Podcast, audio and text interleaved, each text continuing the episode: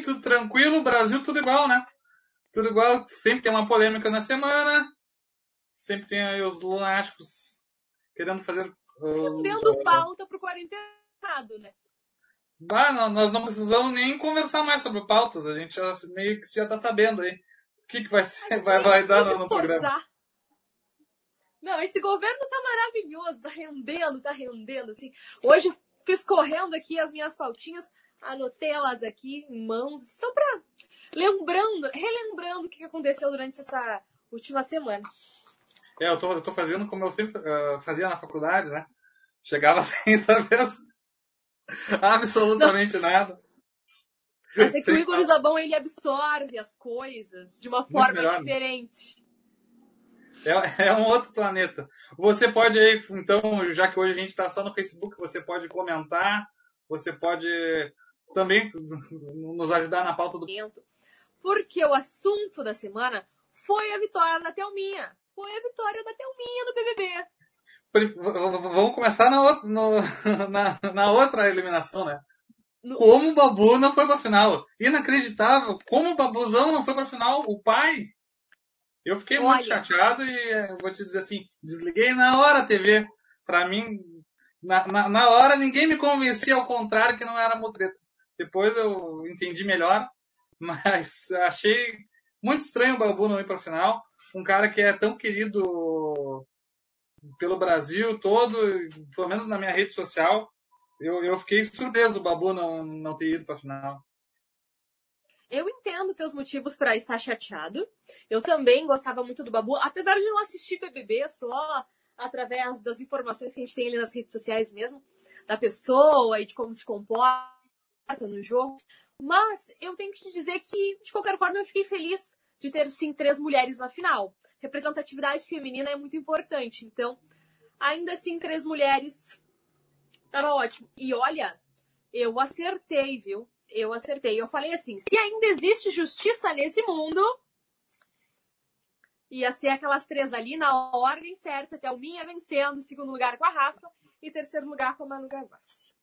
É, e se a gente for ver também, né, a edição foi, foi das mulheres, então no, no final tudo se encaixou devidamente, né?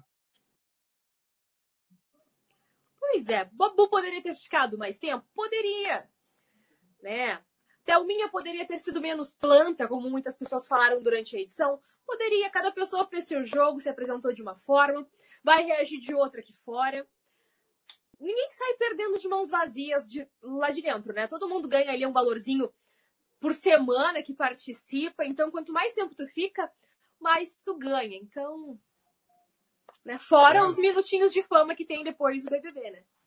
Não, o Babu agora vai virar ator da novela das nove, vai. Com, com, a, com todas as atrizes aí, faz, fazer par romântico, virou, vai virar um galã nacional, Babu. assim espero, viu? Pra ele poder sair dessas, desses papéis às margens da sociedade, que ele faz ali só ladrões, vilões. A gente não vê ele ocupando uma posição de, de valor, é. né? Inclusive agora ele, ele tá na... Ele Tá na novela das seis agora, que tá reprisando na Globo. Tá dando tiro em índio, tá uma loucura, Babu. Pois é, cara, é pesado, né? É pesado. Não, assim, estou. Eu deveria ter jogado num bolão. Fiquei arrependido depois que não joguei, que poderia ter acertado. Eu achei que a Rafa tudo não, bem. não ia passar.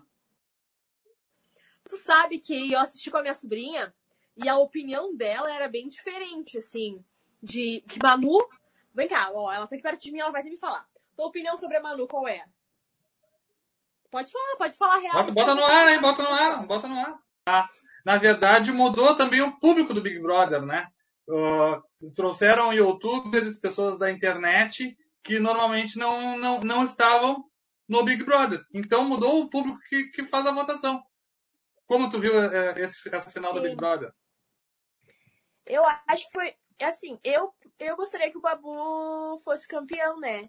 Mas assim que ele saiu, a primeira colocada seria a Thelma, entre as minhas escolhas, porque, claro, a, a atitude da Rafa de doar o prêmio para onde que ela tem e tudo é uma atitude boa, mas eu digo, a pessoa que mais precisaria era a Thelma, que é anônima no caso, né? Porque a Rafa vai ter fama da mesma forma e ainda mais, vai conseguir muito mais parceiros. A Manu já tem muita fama e vai ter muito mais ainda depois do BBB. Então eu acho que foi uma final muito boa. Deveria ter ficado outras pessoas com a Thelma. Acho que as duas não foram tão merecedoras assim. Tua opinião da Manu? Não, eu, eu acho que a, que a Thelminha também. É. Tinha uma opinião um pouco pesada da Manu. Eu acho a Manu um pouco falsa. Ah, eu, eu, bah, eu acho eu que eu acho que foi é um pouco de manipulação porque assim a Manu todo tempo não jogava o jogo, sabe? Eu acho que ela tava ali por estar porque queria se divertir, não precisava estar ali. Aí o Thiago muitas vezes foi deixou explícito isso que a Manu nunca jogava o jogo. Ela tava ali e ela ter ido na final, eu acho que não, e, e, a planta, a planta era Thelma, né? falava muito na faculdade. E a planta era a Thelma que falava, mas... Nada, né? Como todo mundo comentava. No, no jogo da Discord, eu nunca, nunca, a Manu nunca participava, sempre falava, ah, eu acho o, o que eu não gostei de Big Brother foi eu ter feito, no, uh, ter, não, eu ter lavado a louça na segunda e não na terça. Coisas assim que não tinham nada a ver e ela fez muito isso no jogo e terceiro lugar para mim foi demais até para ela. Não, impressionante o jogo dela ter funcionado, né?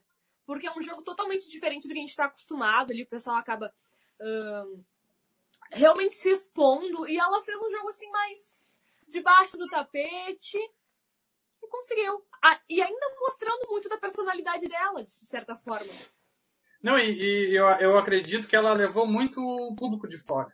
Foi o público de fora que já defendeu ela desde o início e não, não acredito que ela tenha, ah, conseguiu várias outras pessoas que admiram ela a partir de agora. Não, ela já trouxe essa, esse, vamos dizer assim, esses soldados de fora que ajudaram ela a seguir até o momento, até final. Pois é, foi uma segunda-feira bombástica, Igor Isabel.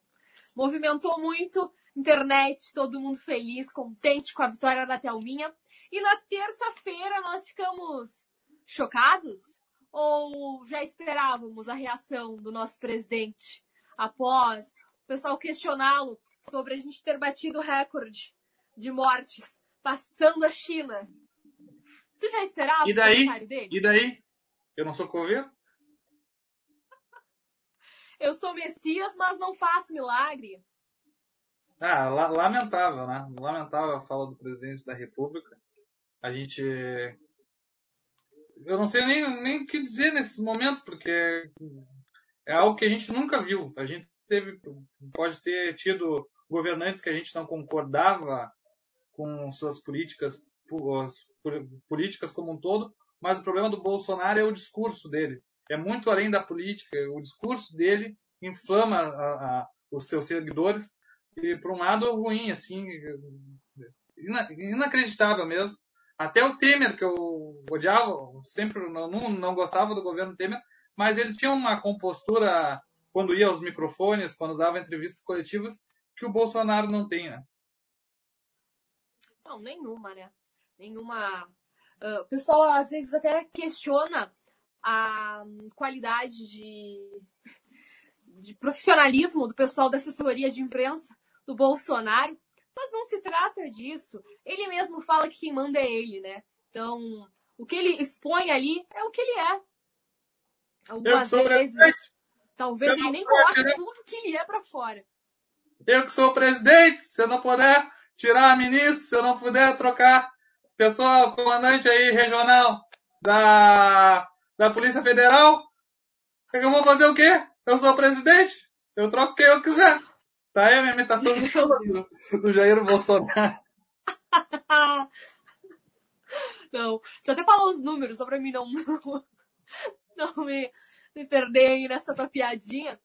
Foram na, na terça-feira. Não é piada! Foi de... Sou presidente!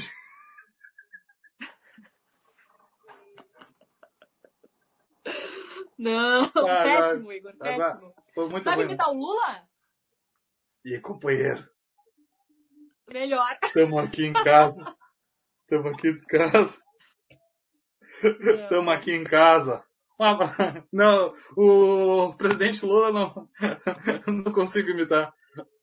Aí, ó, um grande abraço aí pro jornalista, colega aí, do Outras Vozes, Fábio Costa aí, ó. Jornalista imitador também.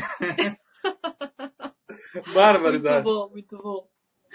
Ai. Então, já deixa eu lembrar os números aqui na terça-feira, o Brasil alcançou 5 mil uh, e 17 mortes e ultrapassando então a China com 4.643 mortes. É muita coisa, né? E hoje a Agência Brasil, agora há pouco postou, né, que o Brasil já passa de 85 mil casos confirmados de Covid-19. É muita coisa. É, é, muita coisa e lamentavelmente aí estados aí como Manaus lá, o Amazonas está numa situação inacreditável. O Ceará também está com muitos problemas. O, o, Amazonas, assim, são as imagens que mais me chocam. Uh, até pelo jeito que as pessoas estão sendo enterradas, um momento, assim, muito importante para as famílias, né? Poder se despedir dos seus entes queridos e caixão, uh, caixões em cima de caixões, uma vala aberta. Eu nem sabia ainda que podia enterrar pessoas desse jeito. Essas são imagens deprimentes e o coronavírus lá tá, chegou assim num, num patamar inacreditável. São Paulo também, Rio de Janeiro já tem frigorífico na porta dos uh, não, uh, containers frigoríficos Containers. na porta dos hospitais. Então, em alguns estados aqui do, do, da, do, do Brasil, a situação está muito grave. Nós aqui no Rio Grande do Sul, assim, ó, tá muito tranquilo, perto desses estados. Não, é até.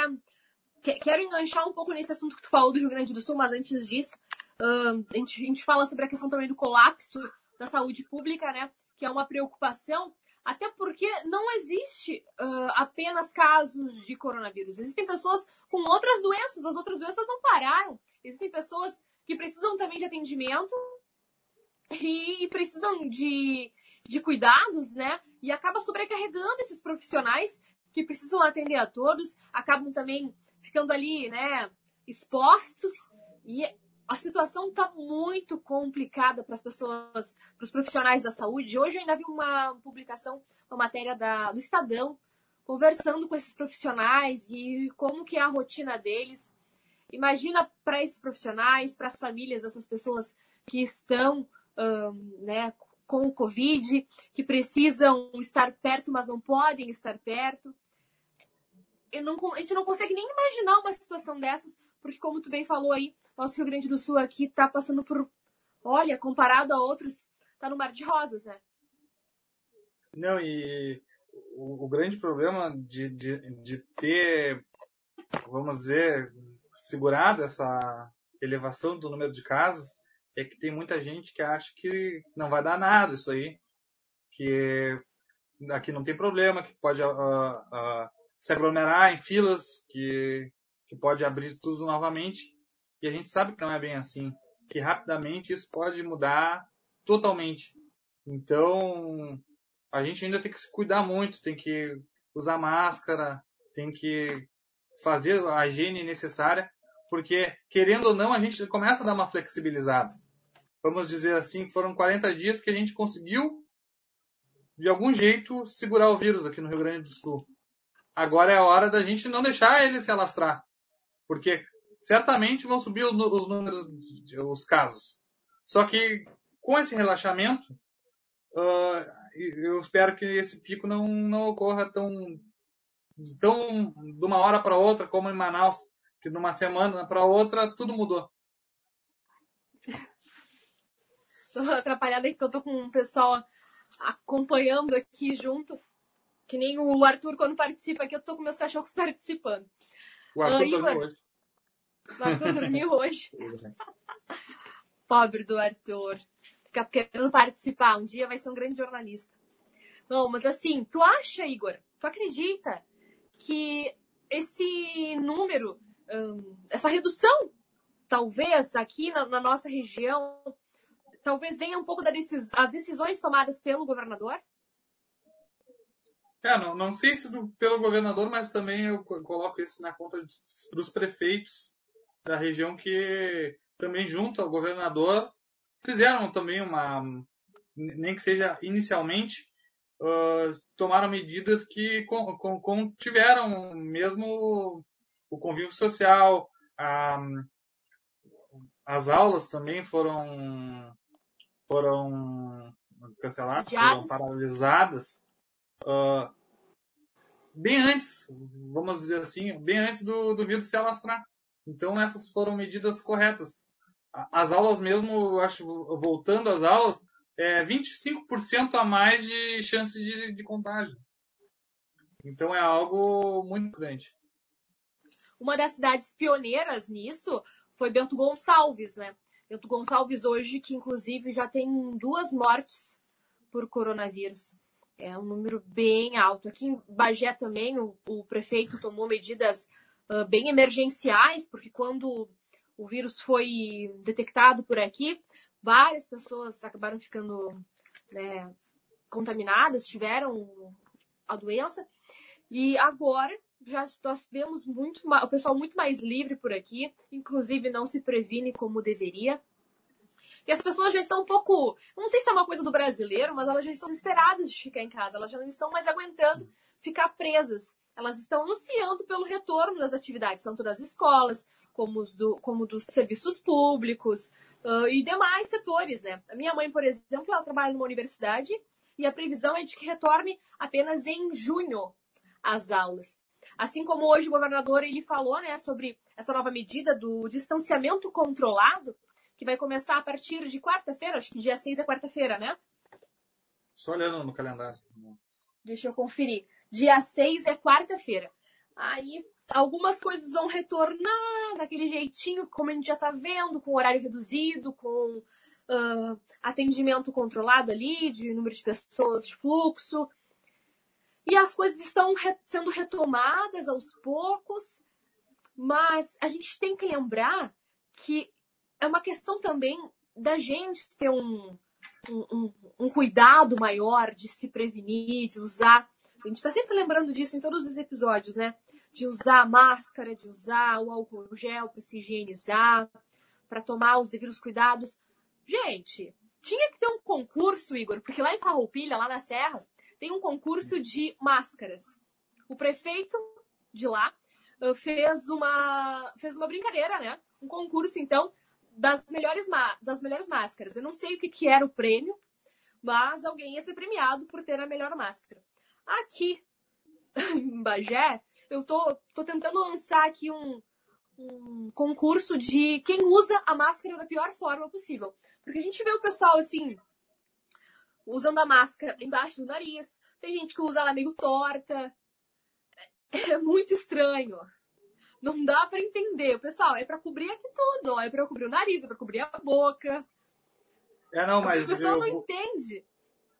Ontem pela Satolé Press eu estive em São José do Norte, então passei toda a BR 392 entre Pelotas e Rio Grande. O número de caminhões é enorme. A, a colheita de soja está tá funcionando normalmente. Assim, ó, quem não está acostumado com o movimento de caminhões é algo enorme.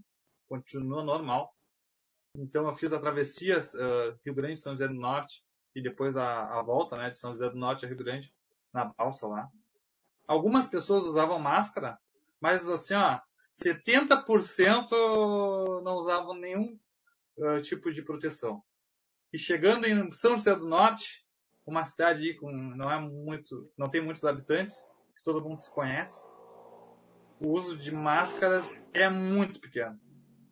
Mesmo em filas, com as mesmas filas da Caixa Econômica Federal, as mesmas filas que a gente tem aqui de lotéricas lá em São José do Norte também estava acontecendo isso e poucas pessoas, inclusive as do grupo de risco, não estavam com máscara porque lá na cidade ainda não, não chegou essa cultura. Em Rio Grande já é um pouco diferente. Já comércio fechado, as pessoas se cuidam um pouco mais. Mas em São José do Norte me chamou muita atenção ontem que as pessoas não, não estavam usando máscara e não estavam nem aí. Eu, eu com a minha máscara, Cadê minha máscara? Cadê a minha máscara? Não, não, não tá aqui. Mas eu com a minha máscara, as pessoas estavam fazendo piadinhas assim, ah, aqui não chegou corona. Eu quase disse assim, ah, mas de onde eu venho tem 21 casos. o pessoal não entende o perigo, né? É, não, é. Em uma hora tudo pode mudar.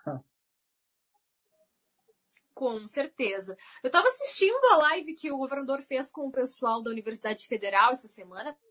Eles estavam mostrando ali os números de casos, né, da pesquisa realizada, dos índices. É um pouco complicado, pesado de compreender ali, mas eles falam ali também uma coisa que deu bem para notar que em casos de casas em que famílias, uma das pessoas estaria então com o coronavírus, na hora de fazer a amostragem com os outros familiares, praticamente uh, pessoas que moravam com quatro pessoas, duas delas já tinham então sido contaminadas, outras duas ainda não tinham apresentado sintomas, não teriam então após o teste uh, o coronavírus, mas o risco é muito grande de tu acabar, né, uh, contaminando, contagiando as pessoas da tua família, né?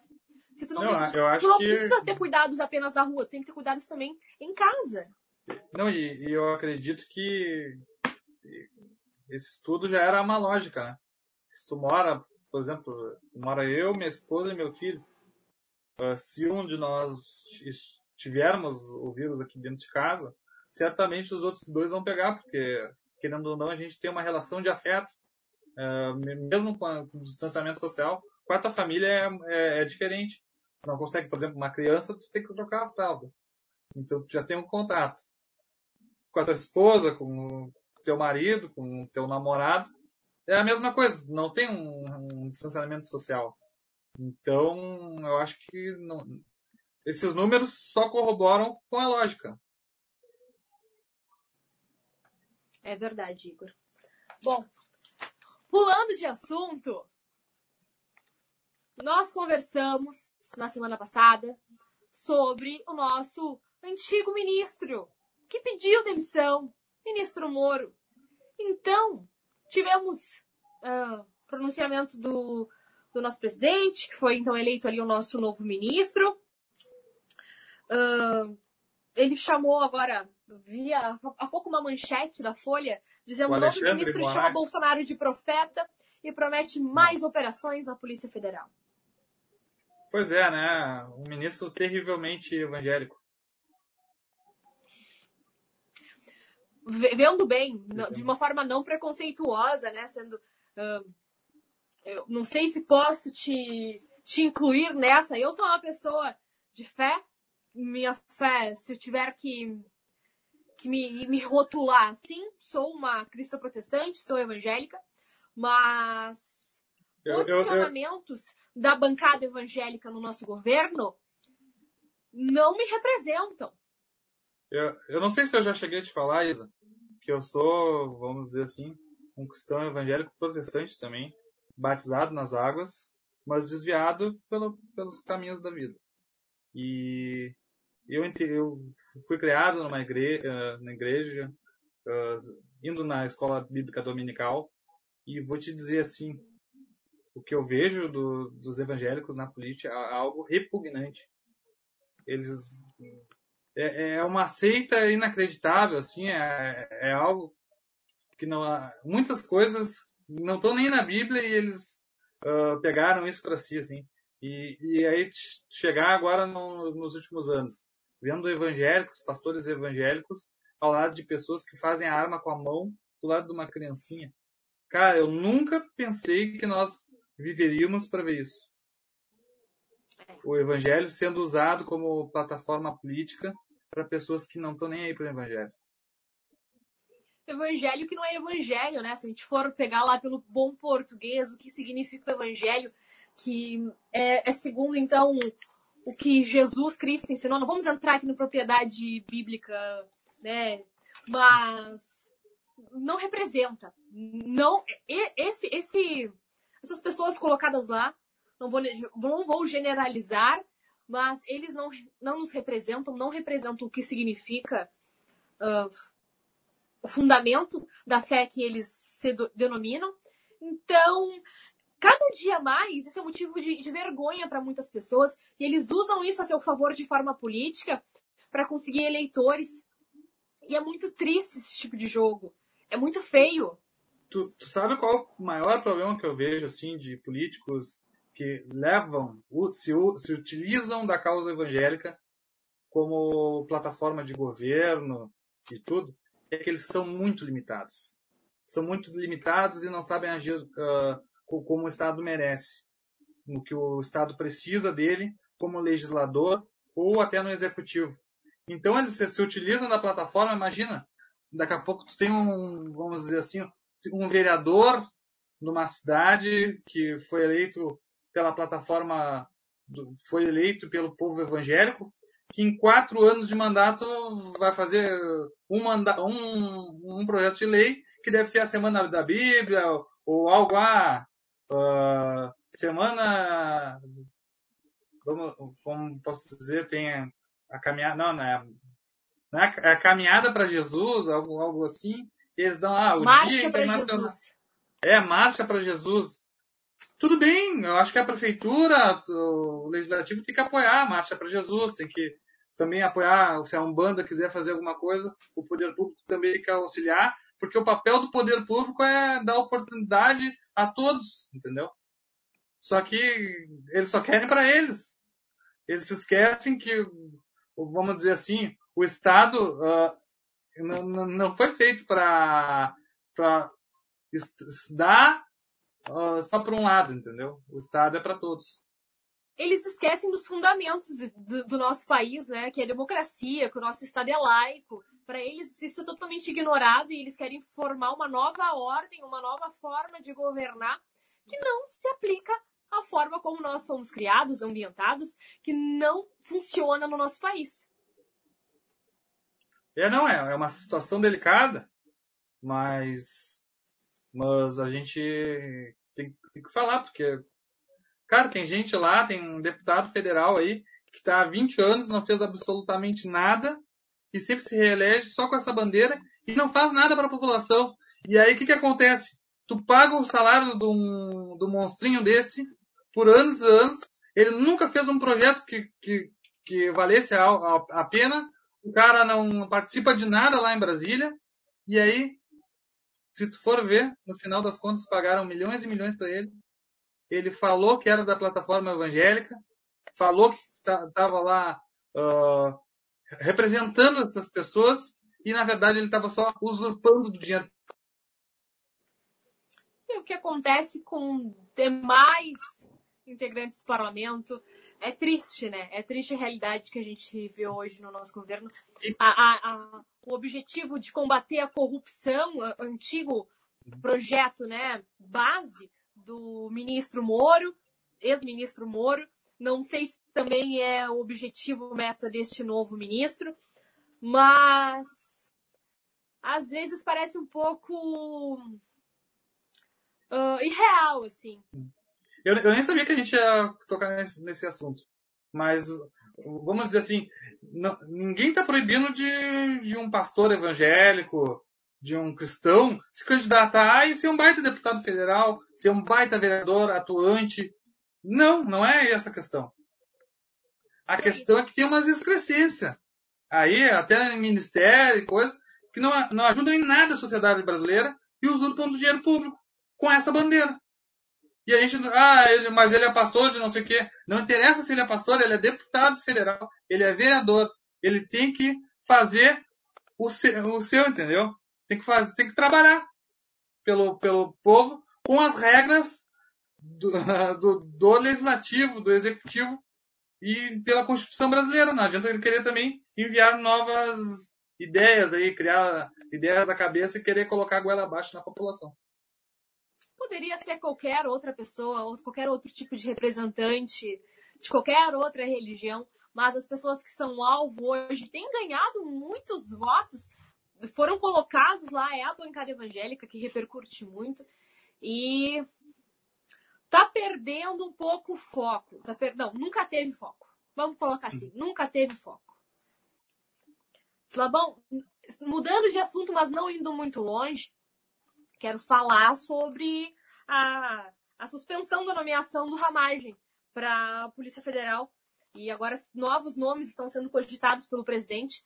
Né? O pessoal ali estava associando muito Ramagem a, aos filhos do presidente, por já terem tido contato, e também as pessoas. Muitas pessoas falavam, né, a questão ali que poderia ter motivado o presidente a tirar o antigo diretor da Polícia Federal, uh, pelas investigações que ocorrem do, contra um dos filhos do presidente. E a gente vê muito essa superproteção, né?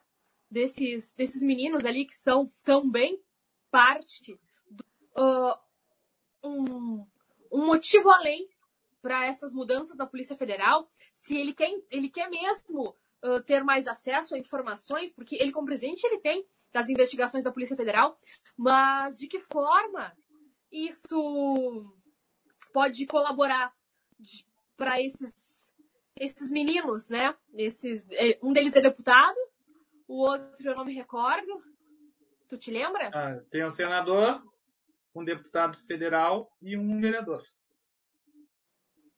Pois é, eles que são investigados. De que forma isso interfere na investigação? Uh, por onde anda Queiroz? Essas coisas de sempre.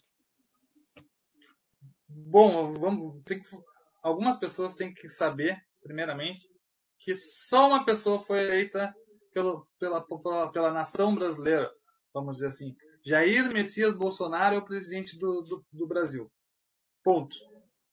O que quer dizer que os outros filhos não representam toda a nação, tá? Tem o tem um que é deputado federal, o outro senador. Eles, o senador representa seu estado, o outro faz leis uh, na Câmara dos Deputados, mas é só um entre mais de 500 deputados. Dois, o segundo ponto é que o Bolsonaro, por causa dos filhos dele, não tem que fazer nenhuma troca por causa da na Polícia Federal. Uh, o cargo de presidente da República ele ele preza que, o, que quem está na cadeira uh, tenha impessoalidade. Claro que ele não vai botar um inimigo no, no na Ninguém espera isso. Ele, né? é, não, vai, não vai botar um ministro que, que seja contra ele. No entanto. seja na sua base. É, querendo ou não, as conversas que o Moro colocou, uh, colocou para o Jornal Nacional, uh, e também a fala do presidente da República na, na, na, entrevista, na própria pronunciamento dele faz todo mundo crer que a fala do Moro é verdade, ou em parte verdade, e que o Bolsonaro quer sim intervir na Polícia Federal. Então, o que, o que quer dizer? Que o Alexandre de Moraes não tinha outra alternativa uh, com a sua decisão monocrática de, de não parar o ministro. Já fizeram isso com o Lula, quando a Dilma colocou ele para a Casa Civil. Também tinha áudios e tal. O STF teve a mesma, o mesmo pensamento. Também teve com a filha do Roberto Jefferson, para ministra do Trabalho, não sei se você te lembra. Que ela, lembro, lembro. Roberto, lembrando que Jefferson foi indicado na época do mensalão. Era, não, não, não, não, era a filha dele. Foi, foi agora. lembrando que o, é. ele ainda. É, agora ele voltou, agora tá apoiando o Bolsonaro. Bolsonaro, que não ia fazer troca, não ia se aliar a essas pessoas da velha política. Roberto Jefferson tá, tá apoiando ele, tá dizendo que, ó, tá falando muito bem do Bolsonaro. Quando essas caricaturas da política brasileira começam a apoiar muito alguma pessoa, eh, não, não é um bom sinal. É verdade interferência política, né? Uma coisa que a gente uh, não espera. A gente espera que o presidente governe para o país e não para benefício de quem está ali dentro do governo. É muito estranho, é, é, é, um, é um tema muito profundo para se adentrar, assim, a gente precisa de mais fundamentos, né? Mas a gente espera que a partir disso muitas coisas venham à tona, muitas coisas sejam mais claras, porque a partir do que o. Oi, tia! Minha tia entrando por aí, Sônia Soares. Boa noite, tia. Esse pessoal adora acompanhar a gente por aqui. Ah, que bom, né? Uh, até, até perdi minha linha de raciocínio aqui, ó. Até perdi minha linha de raciocínio. Começa, Donice. Nem lembro mais o que eu tava falando, Zabão.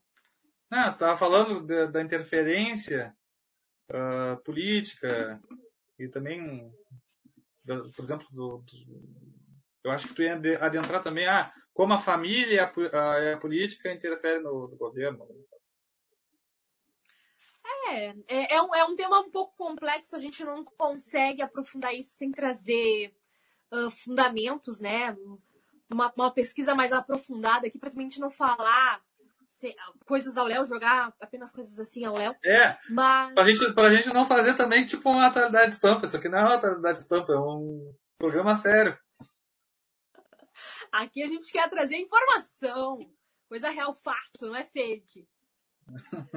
Não, mas, mas, mas, é isso aí. A gente quer que as coisas fiquem claras após todas essas denúncias feitas pelo ex-ministro Sérgio Moro, que agora está numa situação delicada, né? Ele se expôs, se colocou num, num universo do qual ele dizia que não queria entrar, ganhou muita. Uh, ganhou muito apoio da população.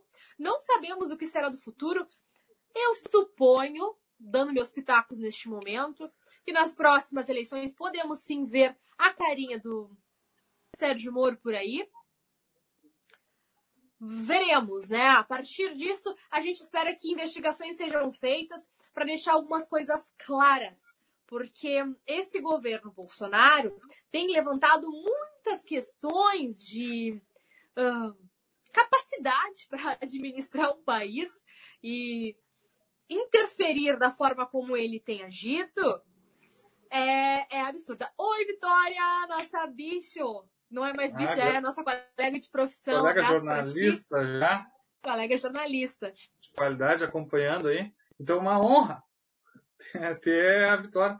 Ah, daqui a pouco, um dia, nós podia colocar a Vitória aqui para conversar com a gente também. Seria legal. Eu acho massa.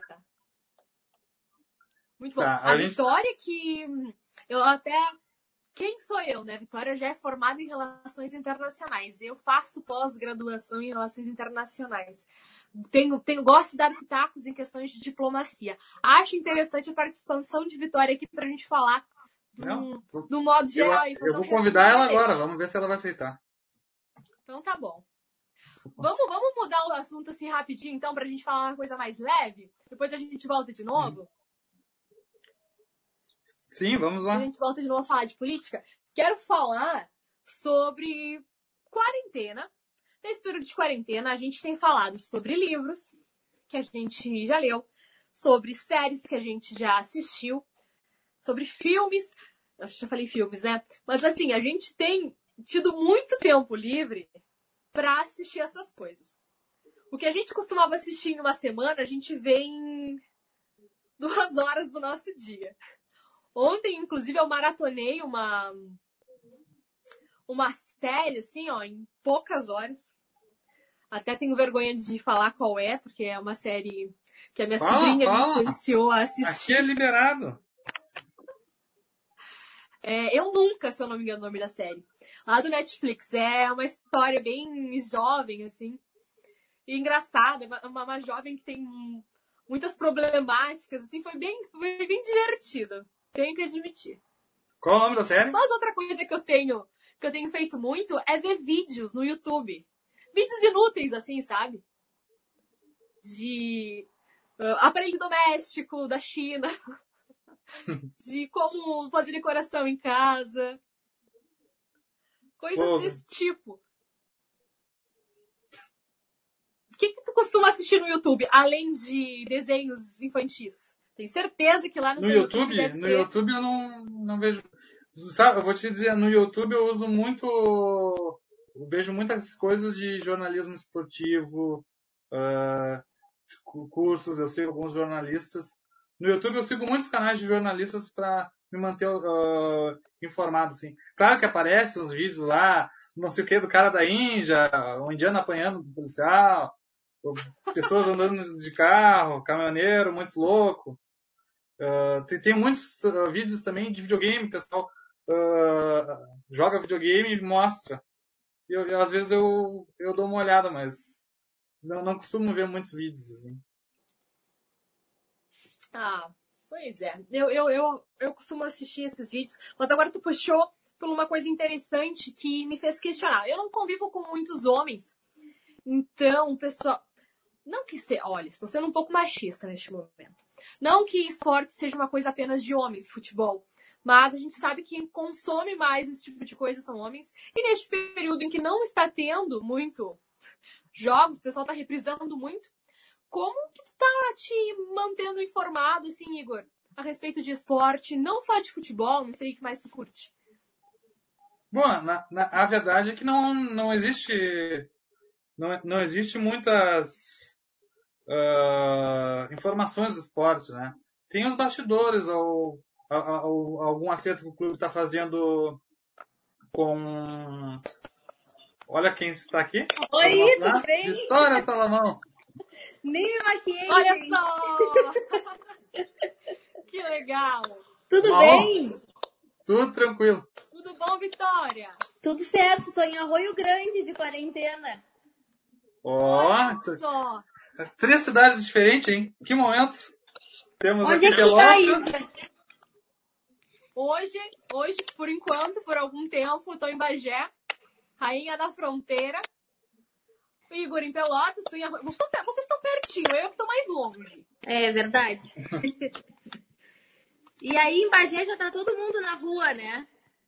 Tá todo mundo na rua. Inclusive eu estava na rua agora há pouco, mas usando máscara, tomando Sim. todos os cuidados, mantendo minha mão higienizada.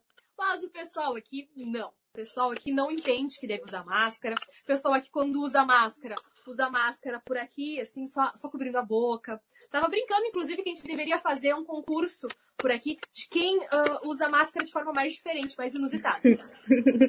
Eu vi um meme esses dias na internet, uma mulher com uma máscara daquelas tipo de carnaval, sabe? Indo no supermercado com a máscara nos olhos. A- a- Até o lenço do gaúcho, até o lenço do gaúcho agora virou pauta estadual aí de como tapar aí o, o- como se proteger contra o coronavírus com o lenço do gaúcho. Mais ideia! Eu não sabia. Virou pauta aí ontem na, na RBS TV, eu, eu achei engraçado, assim. O senhor, eu nunca tiro meu lenço, agora eu vou usá-lo contra o corona. A gente achou uma, uma utilidade pro lenço, que horror. Não quero desmerecer a tradição, tô brincando, gente. Não, mas por um lado foi legal, né? O cara já tinha um monte de lenço lá, Uhum. ele aí, o Maragato, fez aí várias máscaras com o seu próprio lenço. Cá, tá certo. Vou dar essa ideia pro meu pai. Ah, eu entrei de paraquedas aqui, vocês estavam comentando sobre o Sérgio Moro, já trocou a pauta? Hum, Ah, a gente Pode trocou pra voltar pra esperar. pauta, Vamos, sem problema. vamos voltar. Ah, né? eu não, eu não tenho muito. eu tenho muito que pitaco? falar A gente, sobre gente isso, eu pitaco. Tem sim. Oi? Hã? A gente estava tava todos uns pitacos aqui sobre o assunto. Se quiser também dar algum pitaco, Eu achei muito estranho que ele.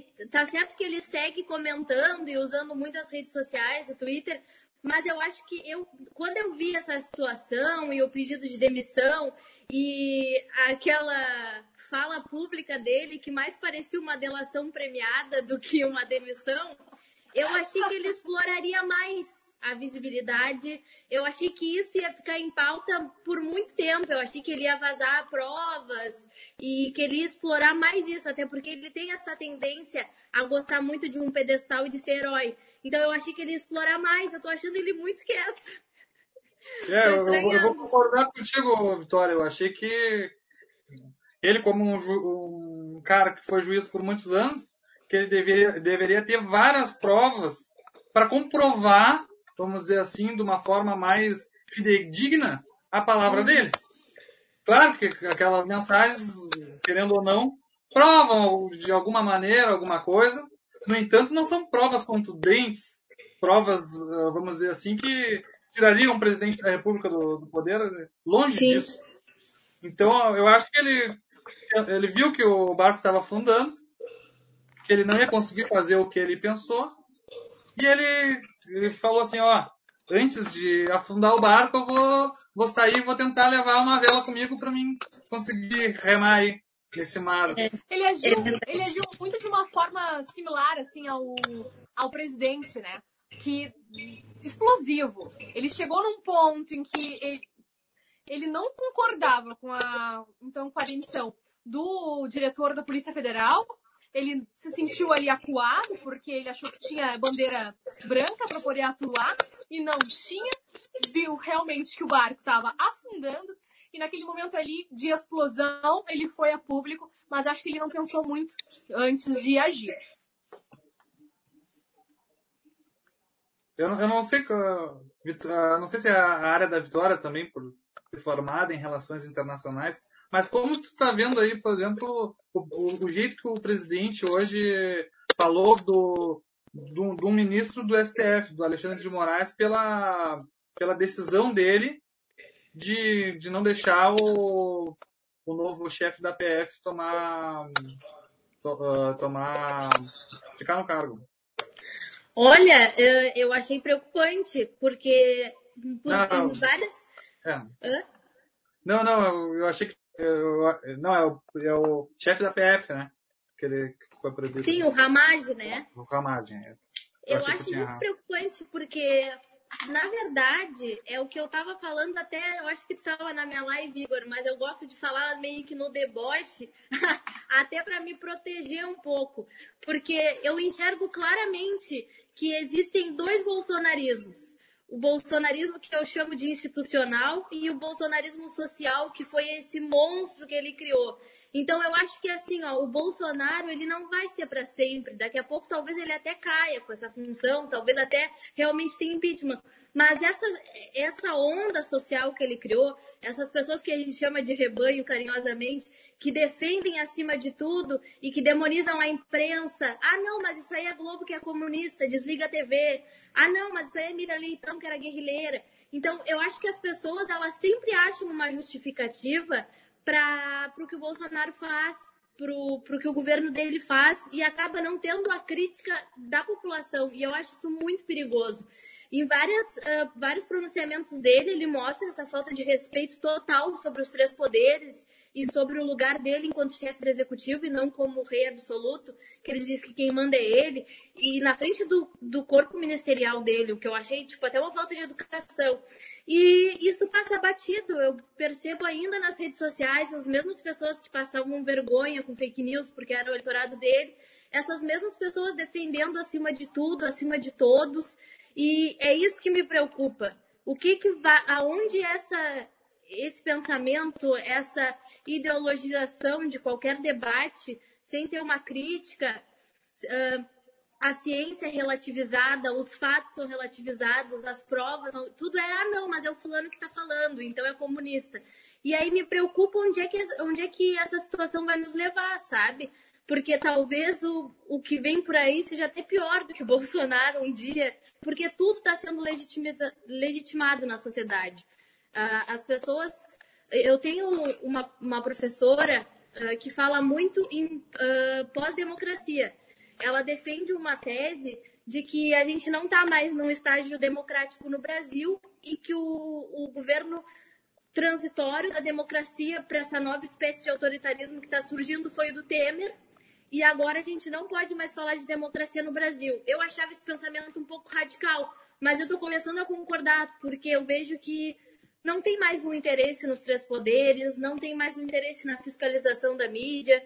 As pessoas só se preocupam em elogiar o governante acima de tudo e virou meio que aquela briga de futebol, assim, tô defendendo um, um time e não tem mais, não tá acontecendo uma crítica mais, sabe? E isso sim que me preocupa.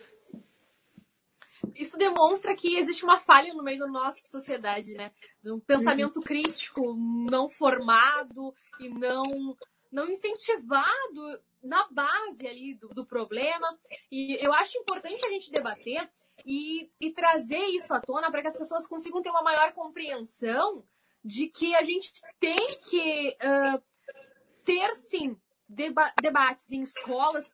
A educação é essencial, os, prof os professores, o papel dos professores é essencial em trazer ali para gente um pouquinho do, de como funciona toda essa gama de poderes, de como nós iremos nos um, manifestar, porque nós estamos selecionando eles, colocando eles para lá para nos representarem, né? E de uhum. certa forma nós não estamos sendo representados. Eles estão atuando da forma como eles acham melhor. Eu é quem mando, eu é quem faço. as decisões não são pensadas e o povo padece. Uhum. Sim. Uh, falando na, na, no aspecto de relações internacionais, eu vi que o, a, a decisão do Itamaraty, do Ministério das Relações Exteriores, foi expulsar os embaixadores venezuelanos do Brasil. E eu fiquei apavorada, porque uh, por trás dessas fake news e de toda essa coisa que se criou do Chaves e, e do Maduro, enfim, as pessoas esquecem até. Tem, tem, tanta gente que critica a Venezuela e fala que gosta tanto de economia. As pessoas esquecem como é importante essa parceria comercial com a Venezuela, que é um dos. Era, não sei se é ainda um dos principais membros da OPEP, que é produtora de petróleo, que tem riqueza nacional. Uh, estava acontecendo um trâmite de entrar para o Mercosul, era um importante parceiro comercial uh, da região.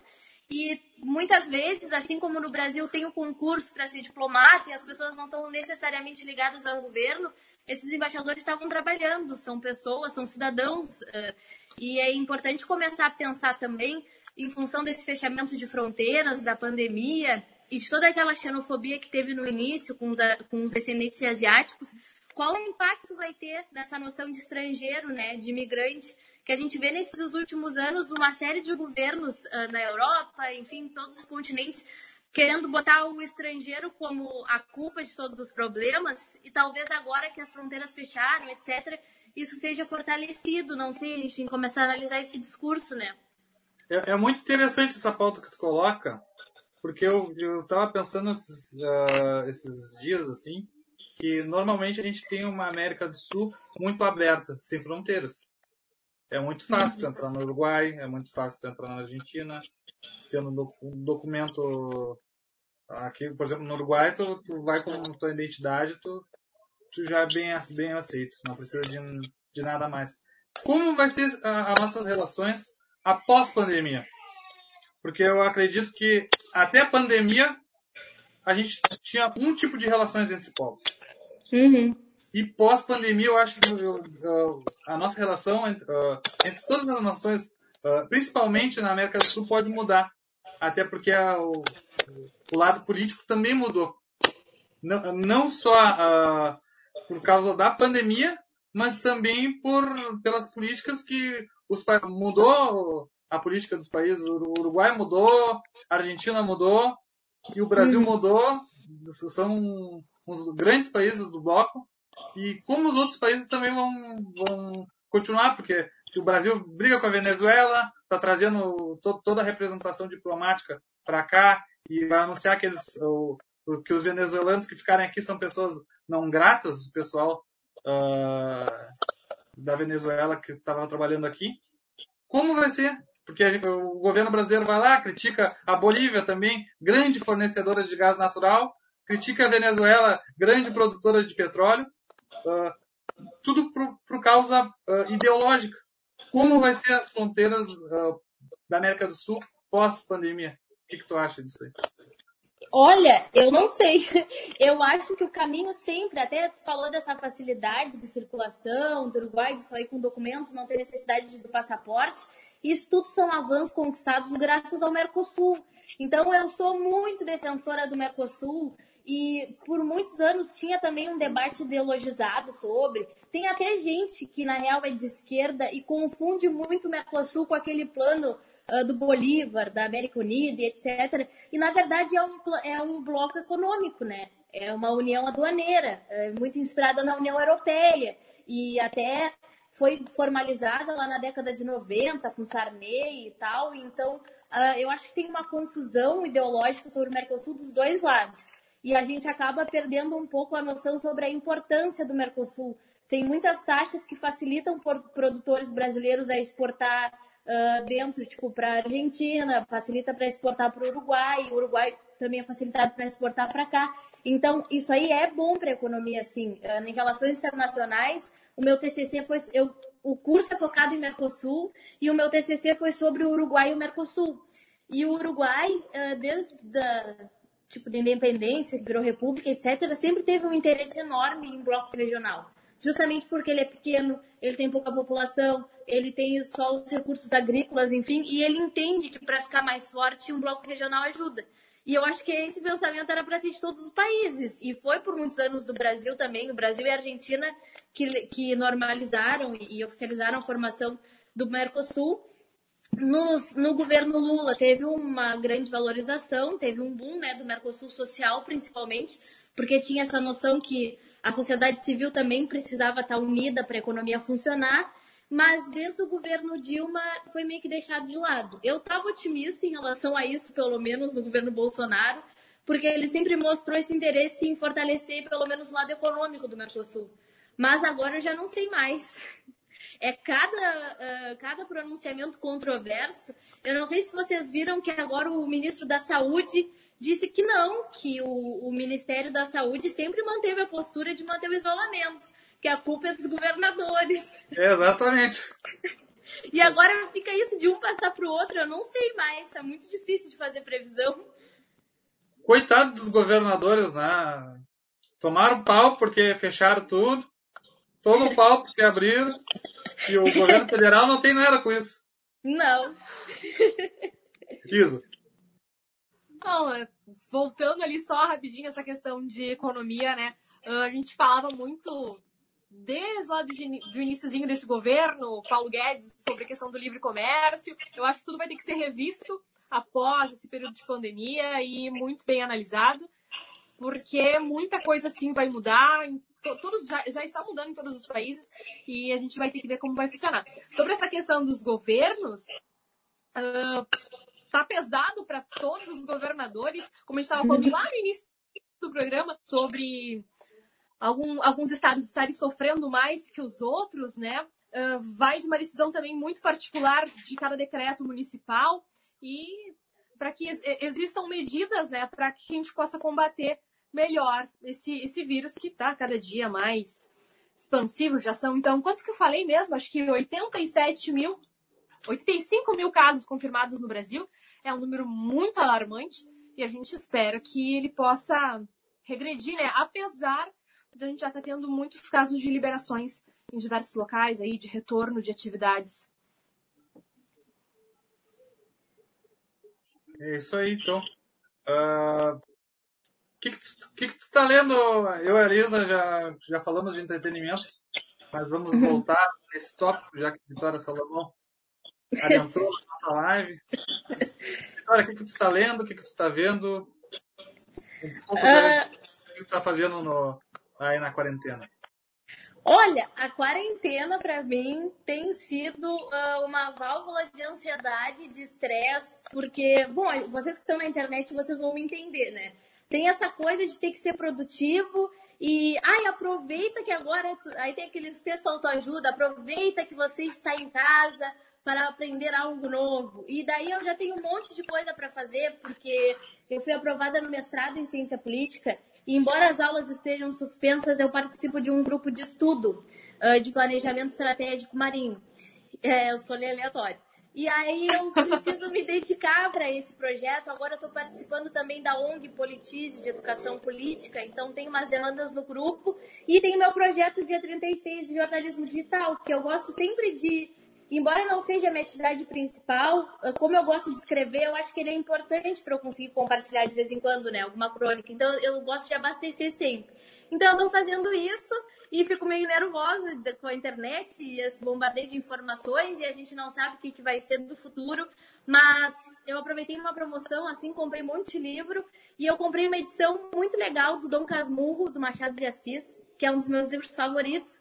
Aí eu tô relendo com essa edição que é linda, tem anotações para contextualizar o vocabulário. A, a, a, Isa sempre leu os nossos livros, sabe? Todos os livros que eu leio, a Isa já, já leu. Ah, é leitora Eu, eu já li também, ela, ah, tá aí, ó. Ah, eu amo! eu amo. E aí eu tô lendo. E de, de, madrugada, quando eu me deito, eu olho alguma série no Globoplay, porque eu adoro as séries brasileiras. Aí eu tava vendo Todas as Mulheres do Mundo, que é um lançamento, já terminei.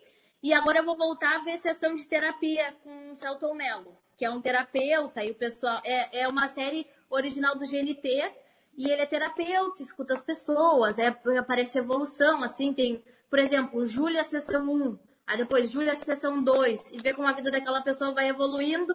Eu gosto muito de psicanálise, então eu aproveito pra, pra ver, assim.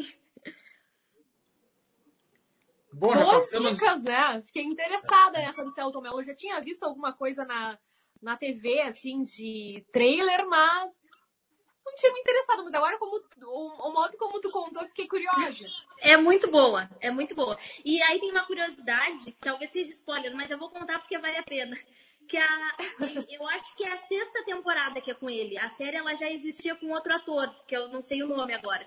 E aí ele era paciente desse ator tipo, na série, entendeu? Ele já é uma pessoa, ele é psicólogo e ele é analisado desde criança pelo terapeuta que era o personagem principal nas outras cinco temporadas. Bom, vou, vou dar uma dica também então.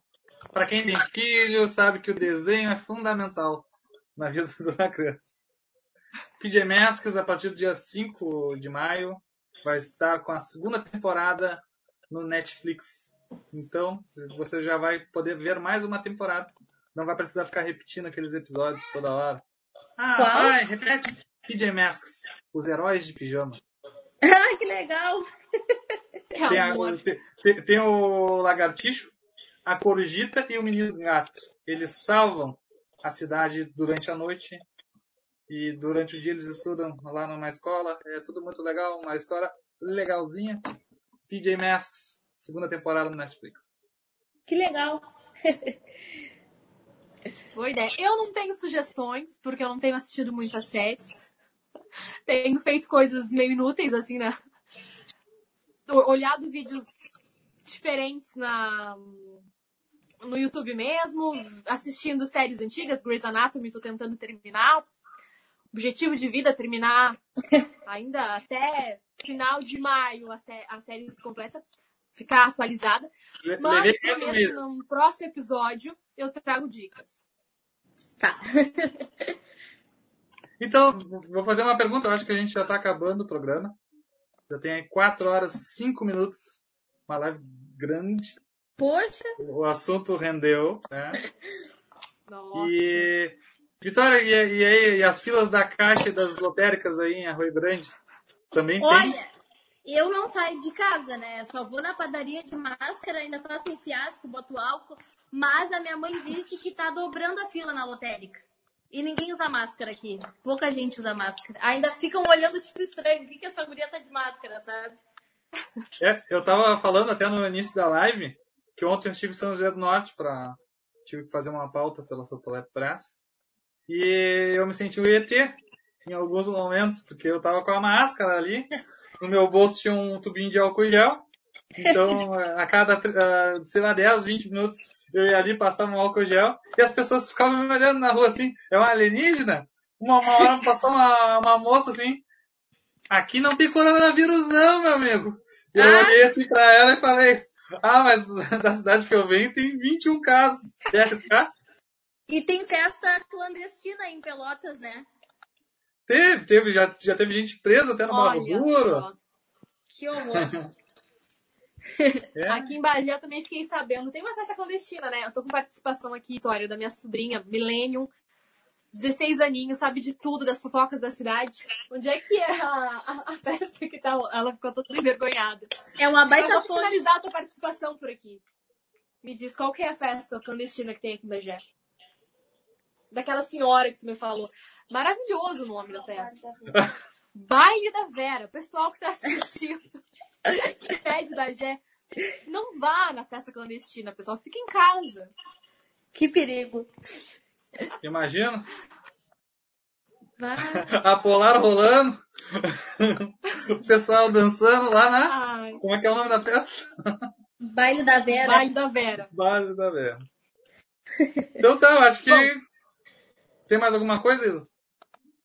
Não, encerrando mesmo, agradecendo a participação da Vitória. Venha sempre, participe sempre. Ai, obrigada, adorei. Muito obrigada. A, a, gente fala muita bobagem, fala de política, fala de entretenimento, fala de tudo. O Igor Islabão sempre dá seus pitacos. Eu deixo o Islabão falar, porque o Islabão fala mesmo. adorei, obrigada. Um comentarista nato. então, quarentenado número 5 vai chegando ao fim. Esse programa aí que a gente inventou aí por causa da quarentena e já tá na quinta edição isso. Tá dando certo, a gente segue baile.